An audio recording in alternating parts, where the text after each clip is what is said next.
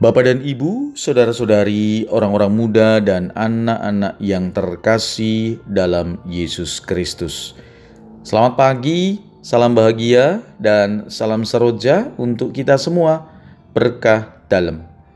Bersama dengan saya, Romo Antonius Garbito Pambuaji menyampaikan salam dan berkat Allah yang Maha Kuasa dalam nama Bapa dan Putra dan Roh Kudus. Amin. Hari ini Rabu 15 Maret dalam hari biasa Pekan Prapaskah ketiga.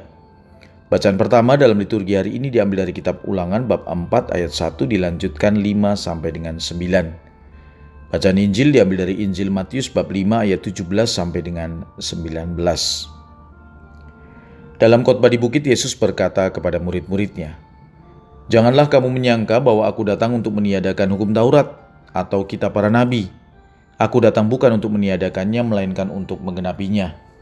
Karena aku berkata kepadamu, sungguh, selama belum lenyap langit dan bumi ini, satu iota atau satu titik pun tidak akan ditiadakan dari hukum Taurat sebelum semuanya terjadi. Karena itu, siapa yang meniadakan salah satu perintah Taurat sekalipun yang paling kecil dan mengajarkannya demikian kepada orang lain, ia akan menduduki tempat yang paling rendah dalam kerajaan surga. Tetapi siapa yang melakukan dan mengajarkan segala perintah Taurat, ia akan menduduki tempat yang tinggi di dalam kerajaan sorga. Demikianlah sabda Tuhan, terpujilah Kristus.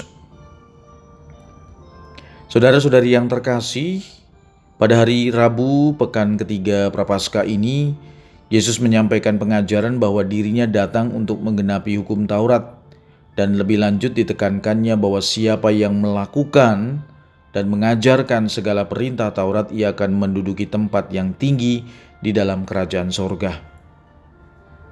Saudara-saudari, penekanan atas pengajaran Tuhan Yesus sangat jelas dan kontekstual bagi kehidupan kita. Jika mau menikmati kebahagiaan surgawi, maka kita harus melakukan dan mengajarkan segala perintah Tuhan. Penempatan katanya pun jelas, lakukan dulu, baru ajarkan.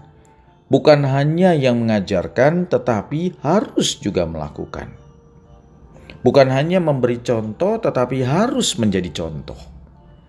Perintah Taurat adalah manifestasi dari perintah atau kehendak Tuhan. Maka menjadi jelas bagi kita bahwa kerajaan sorga kelak akan kita masuki kalau kita melakukan dan mengajarkan perintah dan kehendak Tuhan. Di tempat lain Yesus juga menegaskan, bukan setiap orang yang berseru kepadaku Tuhan, Tuhan akan masuk ke dalam kerajaan surga, melainkan dia yang melakukan kehendak Bapakku yang di sorga. Marilah kita berdoa. Tuhan, berilah kami rahmatmu agar kami mampu menjadi pelaksana dan pewarta sabda serta kehendakmu.